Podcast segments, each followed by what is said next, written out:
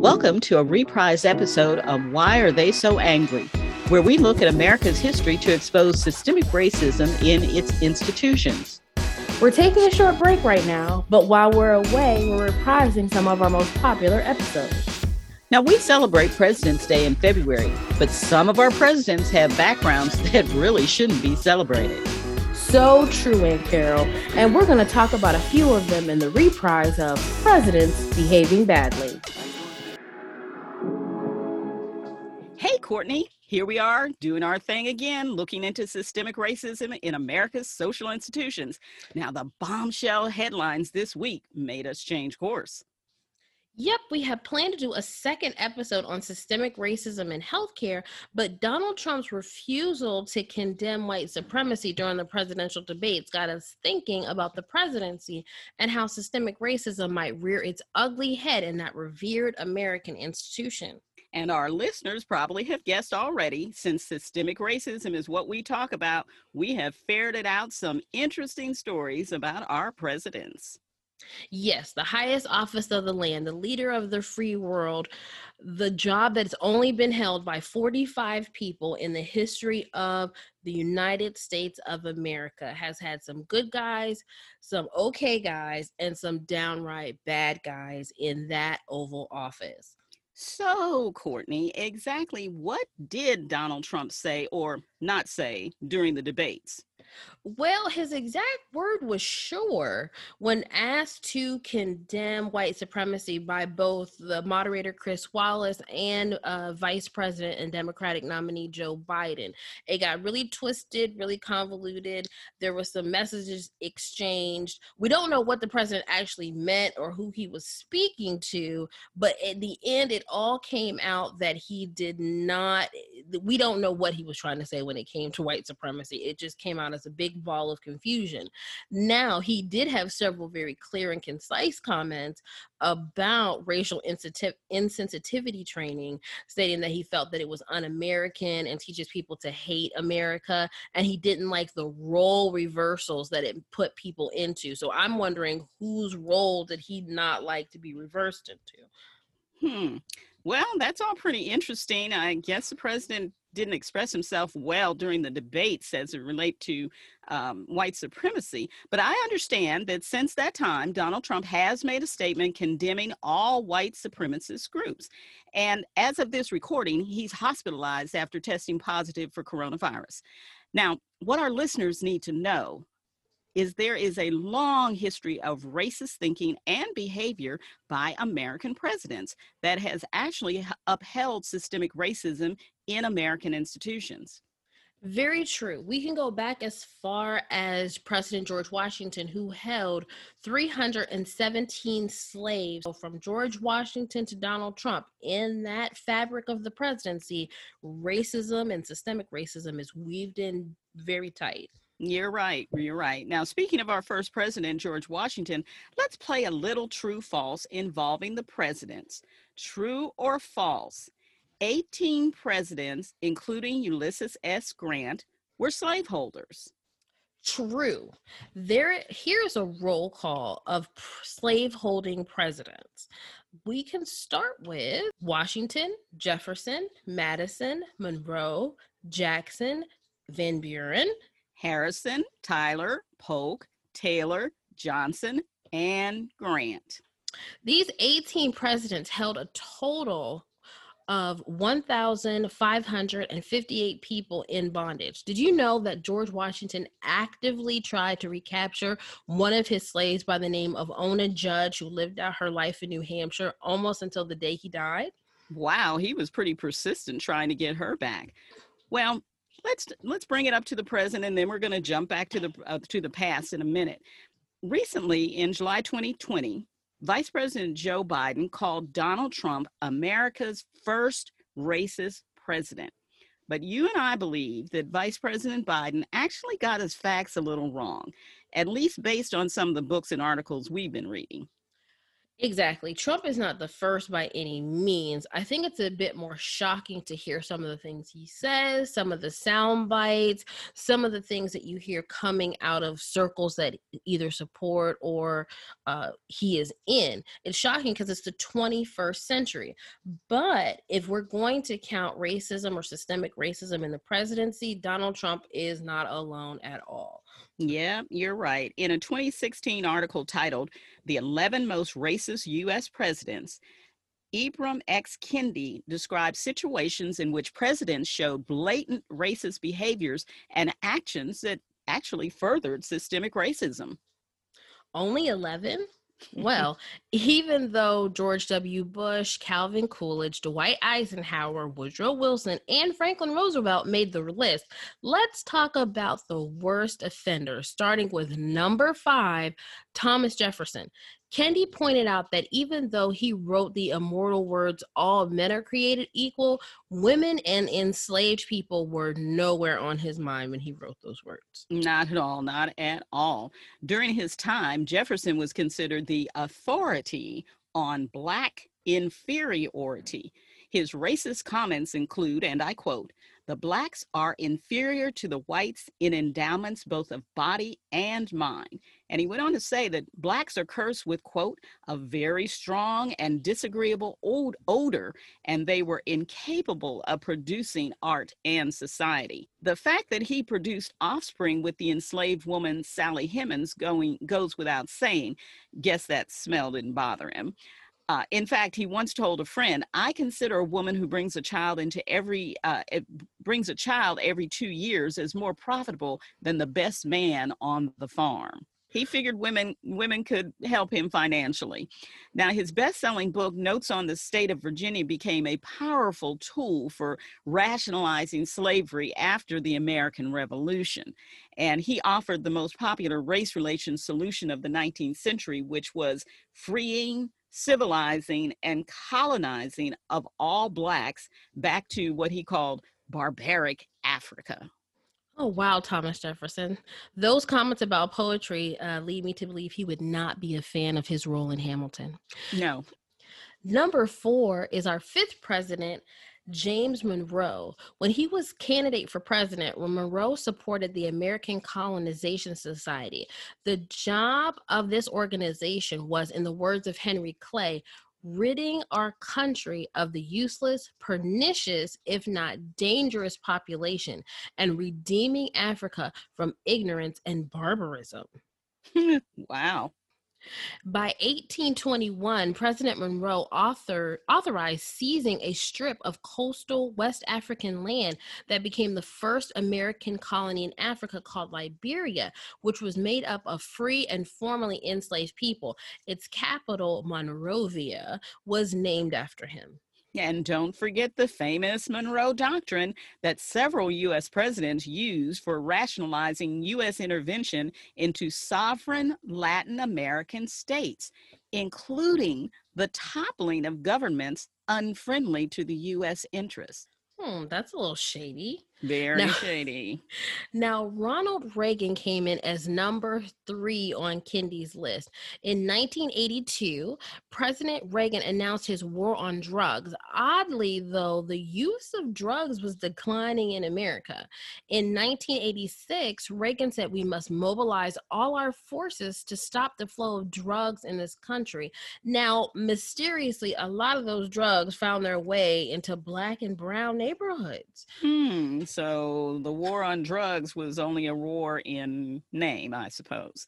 That fall, he signed the Anti Drug Abuse Act, which established minimum sentencing for drug crimes, which led to the mass incarceration of black and brown drug offenders over the next few decades. Now, we talked about that in one of our uh, podcasts, and now we know the origins of that mass incarceration. Now, white drug offenders who consume, consumed and dealt drugs at similar or greater rates, they remain for the most part free. And another thing that went along with that that policy is that it changed the drug cocaine and crack cocaine into two different drugs. Crack cocaine was used in black and brown neighborhoods, while cocaine was used in mainly white affluent neighborhoods. They're the same drug but had two different sentences. Um, mainly the higher sentences were for crack cocaine in those black neighborhoods. Oh boy, systemic racism, even in this instance. Exactly. Now, in care, before we go any further, I want to tell a story. And I promise there is no trigger warning. Everyone can listen. But this is about a president that did not make Kendi's top 11 list, but I think he should have. Oh boy, I think I know who you're talking about. Is it is it who I think it is?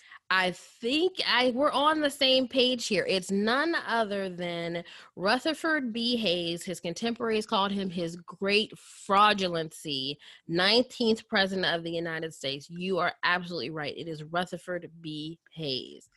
Okay, I am all ears. What's the story? Okay, so I'm going to do a little bit of clarity for our younger listeners, and it's something that caught me up as well. Republicans and Democrats during this time, Rutherford B. Hayes' time, were a little bit different. When you think Democrat now, you think Joe Biden, Obama, and you think Republican, you think Trump and, and George W. Bush. Now, those roles were kind of reversed back then. Republicans were the party of Lincoln, and most, if not all, African American voters voted Republican. They were for Reconstruction, and the Democrats were from the South. They were the Confederates. They wanted to stop Reconstruction. They were not for the protections of newly freed blacks. That so is so important, Courtney. Thanks for spelling that out because not to understand kind of that role reversal of those those parties might make this story a little confusing, I think it confused me when I was reading it. I had to flip that switch in my brain back to to 11th grade history US history class and remember. So keep that in mind. Republicans are for reconstruction and Democrats are not. Okay, now, so let me make sure this I've got this right. Republicans at this time of history they would have been the people on the side of black African Americans. Exactly. okay, and Democrats would not have been. Exactly. You are on the right track. Okay. So the so the election of 1876 is one of the messiest, shadiest, craziest elections in American history. Now, depending upon when you're listening to this this podcast. We're recording it 29 days out from our 46th presidential election. And although people are speculating that this election is going to be one for the history books, I hope it does not come anything close to the election of Rutherford B. Hayes. This would be the first election that the winner of the popular vote did not win the election itself. And although it's happened three times since then, this is the first time it happens. This is what started the trend. And another fact this would be the only presidential election where the person who won the popular vote won it by over 50% and still did not become president. Ooh, well, that Oh, I'll just have to listen because this sounds pretty crazy. oh, it, it's it's a it's a doozy. Now, this is the election that ended Reconstruction. It laid the groundwork and opened the door for Jim Crow to walk right in right into America and ripped through the South for a century. The stories of systemic racism, this election were the, was the actual seeds that planted the topics that we talk about on this very podcast. This one term president, his presidency, there would be no podcast without without this actual out this actual election. Oh, so, Rutherford B. Hayes, Rutherford. So, what could he do? He was a Republican. He was for Reconstruction. Well, let's paint a picture of America at that time. America in the 1870s was 20 years out from the Civil War. The country was in a major depression. People were losing jobs, they were homeless. And the people that they were looking to blame for all of this were newly freed Black African Americans. They were voting for the first time. People thought they were inferior. They believed a lot of those ideals of Thomas Jefferson about Black, uh, Black African Americans not being intelligent enough to vote or, or anything like that. And all the country's woes were put on Black African Americans. And they felt the economy was being stretched thin because the government was sending so much money and Union soldiers to the South to maintain Reconstruction and keep Black African Americans safe. Hmm. Okay. So it doesn't, well, this sounds familiar, but go ahead. Now, the newly freed African Americans were struggling to find their place as well. The 13th, 14th, and 15th Amendment collective amendments collectively freed them, gave men the right to vote, own property, and for equal protection under the law. But the civil, uh, the their civil rights were being violated still, and the Supreme Court were overturning convictions where large white mobs would attack black people. They would say, "Well, we're kind of sort of protecting your rights." but we don't know if it's individual violence or state violence. So we're just going to put our hands off. So they technically were not being protected at all. Mm. Now, in the South, on the upside, however, African Americans, with the help of radical Republicans, were changing the face of state and local governments in the South. Black people held a political office. They were voting in droves. They were educating themselves. They were building communities. And they were doing that hand in hand with the Republicans, who the Southern Southern Democrats called scallywags and carpetbaggers, to really build lives for themselves with the help of the federal government. So things were on the upswing. They were on the upswing, but there were also signs that if the union did leave, though that upswing would quickly go down. Mm, okay. Now, at the time, the Republicans held the incumbency. Ulysses S. Grant was the president and he was a Republican and he toyed with the idea of running for a third term because back then you could still do that. But his his presidency, both terms were filled with scandal and corruption and a whole lot of mess. So his party said, you know what, we'll vote for you, but the people don't like you. So do not run again. Now their first choice was James Blaine, the senator from Maine, which I just love saying his name Great slogan. Great. I'm James Blaine, the senator from Maine. But he did not get his party's votes. He did not get enough votes. So step in Rutherford B. Hayes. He was a Civil War hero and veteran and the two time governor of Ohio. And he was running on that valor. I was a veteran, I was a Union soldier, I supported Lincoln. Remember how great we were during the Civil War. Now, the Democratic nominee was Samuel Tilden. Now, he was from New York. He was not from down south. He was the governor of New York but he was considered a bourbon Democrat and a classic liberal. And don't get liberal confused. It's another flip on the term. Not liberal as we think about it today, but a classic liberal, meaning liberty above all else. He was against carpetbag tyranny. He believed in hands off federal government. He was anti Asian immigration. He broke up Tammany Hall and put uh, William Tweed in jail in New York, which is a big deal. But what the Democrats saw was okay, you hold the same ideas as us. You didn't like Lincoln when he was around. We can use you, even though you're from up north, because we all hold the same ideas. Okay, I can see why he would have been their candidate. He was their guy. Now, although Hayes and Tilden did agree on a lot of things, they were both hard, pro hard money, both very honest, both very anti corruption. Where they disagreed and what was the linchpin dis- linchpin discussion of this election was Reconstruction and the pace on which it should end. Now, Hayes, again, in the Republican, believed in Reconstruction and he had a slow and steady plan for the removal of troops, but he knew that African Americans needed to be protected in states, especially. Don't just think he was doing this out of the kindness of his heart. He wanted to make sure that Republican ruled states in the South remained in power. Typical yes, re- politics. Typical tif- politics. Yes, you want to serve your your own interests. Now, Republicans did believe that African Americans' rights were in danger, and there needed to be a central f- government force to protect those people, especially in three particular states. And remember these states: Florida, Louisiana, and South Carolina. Those states will be important later. Now, Tilden and the Democrats were for ending Reconstruction immediately. It had been 20 years since the Civil War. It was over. Let it go. Let it die. You know, let state and local government handle state and local government business. We don't need the federal government telling us what to do anymore. Sounds like states' rights. States' rights, exactly. Now, during the race, the election, and during the election race, neither candidate did a lot of hardcore campaigning. Their constituents and supporters did enough. The Republican slogan was not every Democrat was a rebel, but every rebel was a Democrat. Ooh, boy. That's kind of spicy. Very. And the Democrats accused the Republicans of waving the bloody shirt. And pretty much, if they had a song, it would be Let It Go from Frozen. Let go of the Civil War. It's we're not rebels anymore. We're not Confederates. I thought you guys wanted a you know a united country, and you're just ripping us apart again.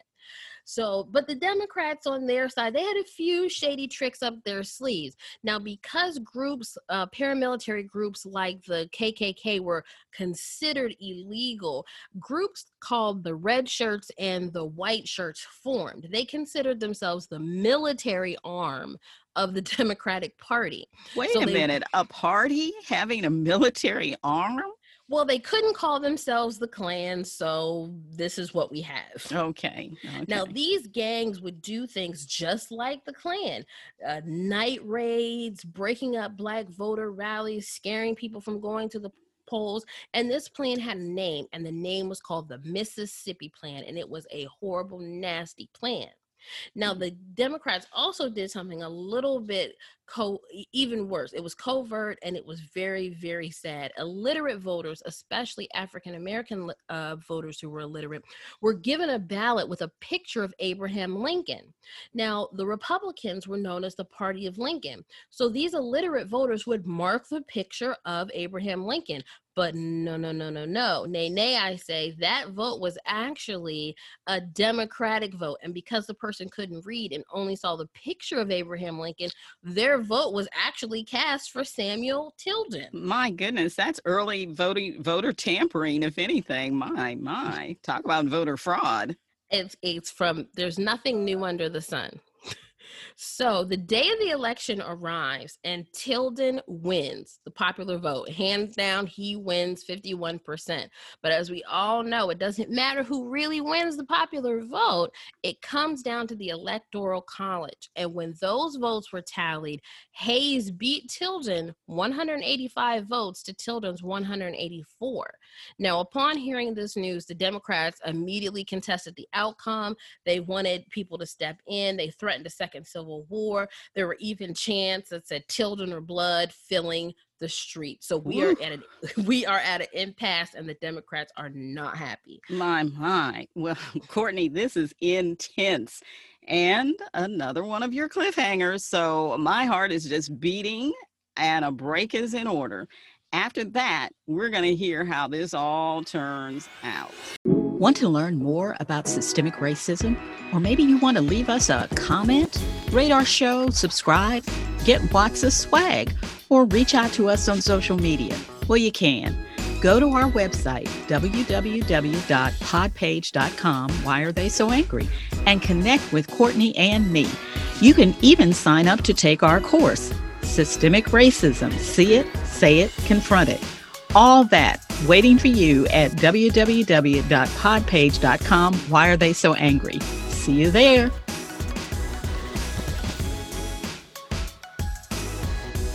This story about the Hayes election is as suspenseful as the election between George W. Bush and Al Gore back in 2000. Now, there wasn't any bloodshed threatened, but remember that election ended up being decided by the Supreme Court. Looks like the Hayes election might put that one to shame, though. So, how did this election debacle wind up?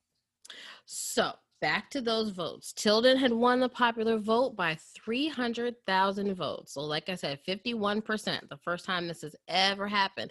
So, and, but, but, Hayes had the election by one electoral vote, which sounds kind of hinky. So the votes in question are from four states. Now, the first one is kind of a swing state. It's Oregon, and I'll tell you the story of that because it is just so so shady. The Democratic governor called out the postmaster general in Oregon and said, "Hey, you can't be an elector because you're the postmaster of the state. So get out of here. I'm going to put my own elector in." Well, his elector just so happened to be a Democrat who voted for Tilden. So the Republicans were like, well, wait a minute. What's the difference between the postmaster general and your guy? So that was more of a swing vote. But the votes that really, really needed were needed were the 19 votes in the South. So that was just a little petty story to just to wet your whistle. So the South, these Southern states had three things in common. They were Republican run. They had a biracial government. They were constantly embroiled in, in voter violence and black voter intimidation. And lastly, they were the last three states that had Union troops.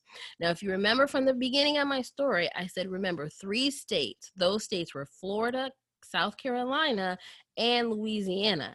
And those were the states in question.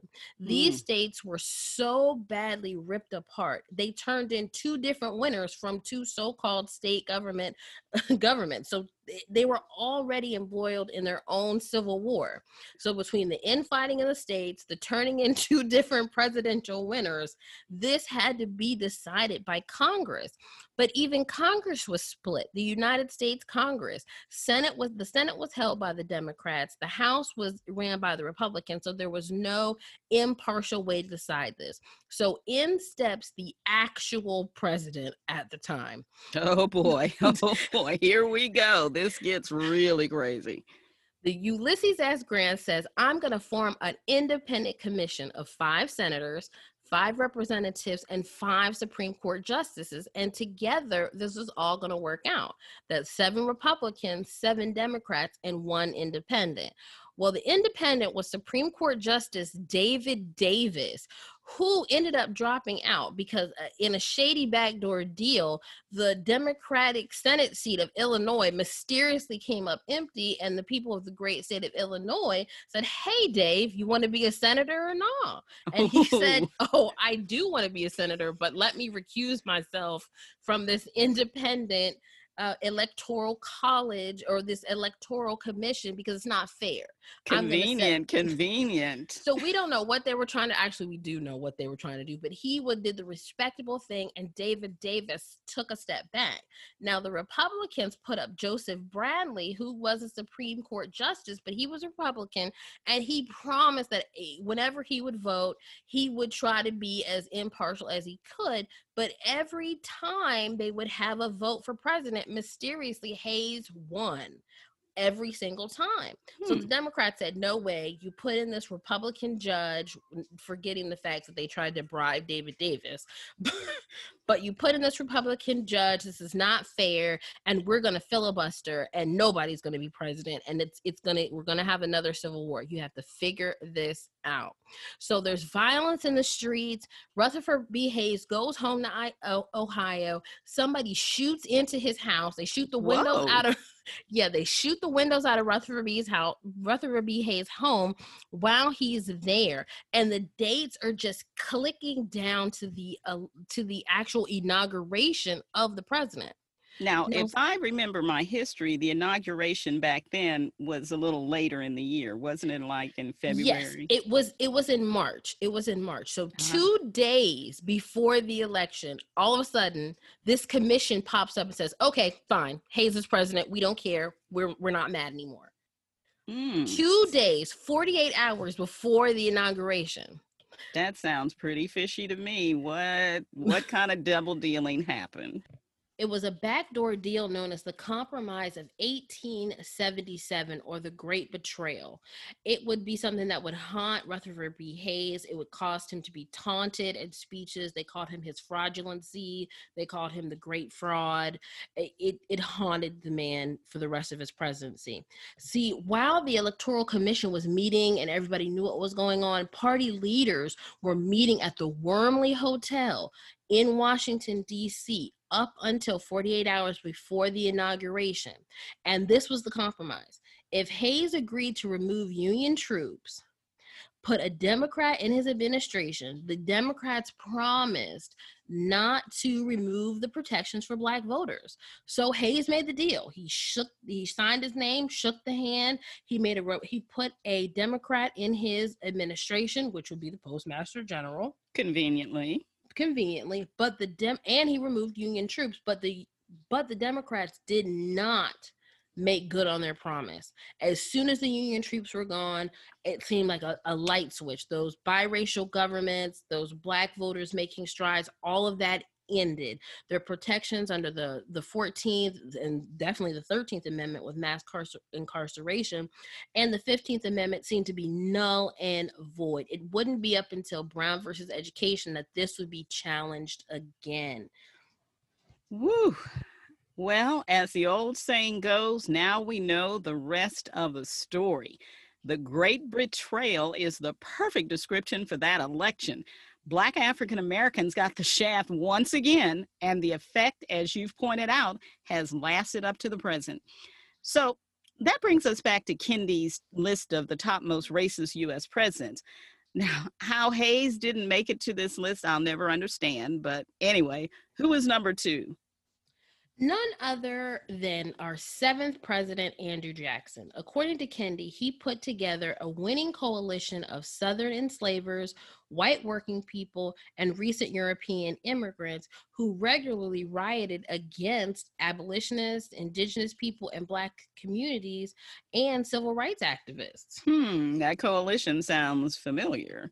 Jackson also interfered with the U.S. mail, another familiar scenario. Think today when abolitionists started doing mass mailings of anti slavery tracts, Jackson called on Congress to pass a law prohibiting, quote, under severe penalties, the circulation of incendiary publications. Now, the next year, Jackson and his supporters instituted the infamous gag rule that effectively tabled all anti slavery petitions that were starting to be rushed into Congress. And remember, too, Jackson's Indian Removal Act of 1830 that forced bo- both indigenous Native Americans and Black African Americans off their lands in the Trail of Tears. Wow. And Carol, I didn't think it got much worse than Andrew Jackson, but drum roll, please. The president making it to number one on Kendi's list of the most racist presidents in America is our 17th president, Andrew Johnson. Yes, good old Andrew Johnson, first president to be impeached, has a litany of systemic racist acts to his credit, or should I say, discredit. Oh, Andrew. After Lincoln was assassinated, Johnson took office and quickly moved to undo Reconstruction efforts. He offered amnesty, property rights, and voting rights to all to all but the highest Confederate officials, most of whom he pardoned a year later. Later, he ordered the return of land to pardoned Confederates, null and void wartime orders, and granted blacks that granted blacks 40 acres and a mule and removed many of the black troops from the South. Now, to rejoin the Union, Southern states had to hold constitutional conventions where they wrote new con- uh, new constitutions. But what they did is because Johnson had emboldened them, they started to include in their constitution black codes. And those black codes basically were laws that pretty much re enslaved black people. So the states that were created after the war started to look pretty much like the states looked before the war. This time, the laws took the place of the Southern plantation master. Johnson also vetoed the Freedmen's Bureau Bill and the Civil Rights Bill of 1866, so Congress had to pass them over his veto. In addition, Johnson opposed the 14th and 15th Amendments. Ooh, that's quite a litany. That is quite a litany. And I can see why Andrew Johnson made it as number one. But again, I still wonder about Rutherford, B. Hayes not getting on there. But I want to go back to the list to look at number six Franklin D. Roosevelt.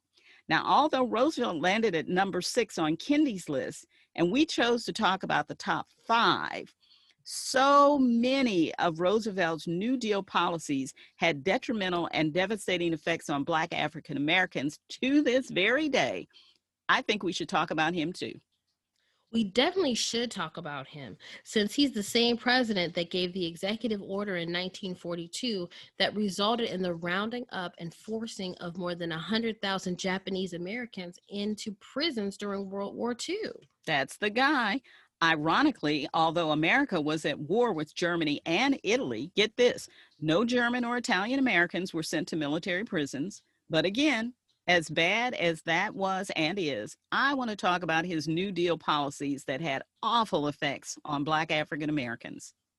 Some of those policies included job benefits like minimum wage, social security, unemployment, and un- unionizing rights. All of those sound pretty good.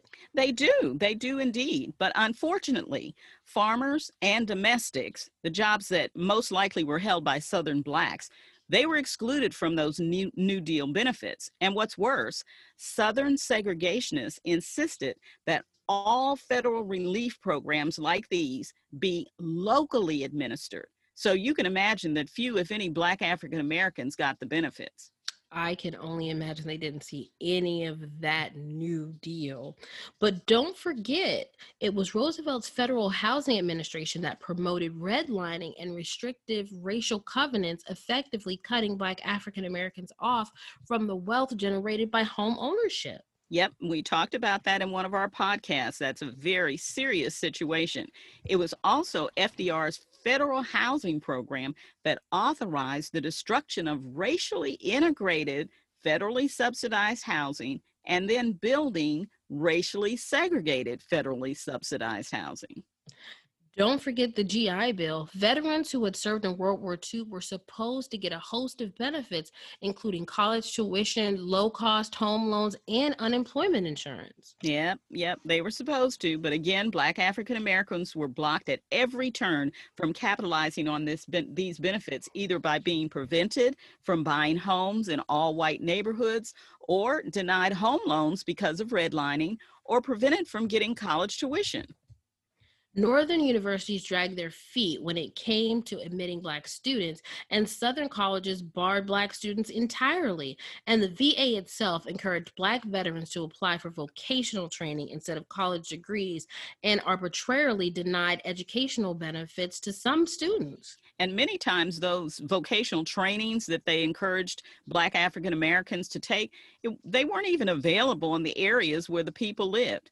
Now, the original GI Bill ended in July 1956, and by that time, nearly 8 million World War II veterans had received education or training, and 4.3 million home loans worth 33 billion had been handed out. But for most Black African American veterans, the bill ended before it even began. That is heartbreaking. So we can see that presidents behaving badly have a profound and negative effect on the populace. So true. The numbers don't lie. Today, a stark wealth gap between white and Black Americans persists. According to the U.S. Census, the median income for white households in 2017 was $68,145, while for Black households, it was $40,258. And that big gap is a direct result of FDR's New Deal policies impacting lives to this very day. So, Aunt Carol, that means only history will tell how Donald Trump's policies will impact Black African Americans in the future. But one thing is for sure when systemically racist policies are at work, the results are usually pretty bleak. Yes, they usually are. Well, Courtney, it's right about here in the program we offer suggestions on how to confront systemic racism. What's our suggestion this time? There's only one vote. Vote in all elections. Make sure you're registered to vote. Don't be intimidated when people tell you you can't vote and vote. Well, that's it for today make sure that you reach out to us on Facebook at Why Are They So Angry, our website where you can find our course, Systemic Racism, See It, Say It, Confront It at www.whyaretheysoangry.com, Instagram at Why Are They So Angry, and Twitter at W-A-T-S-A underscore online.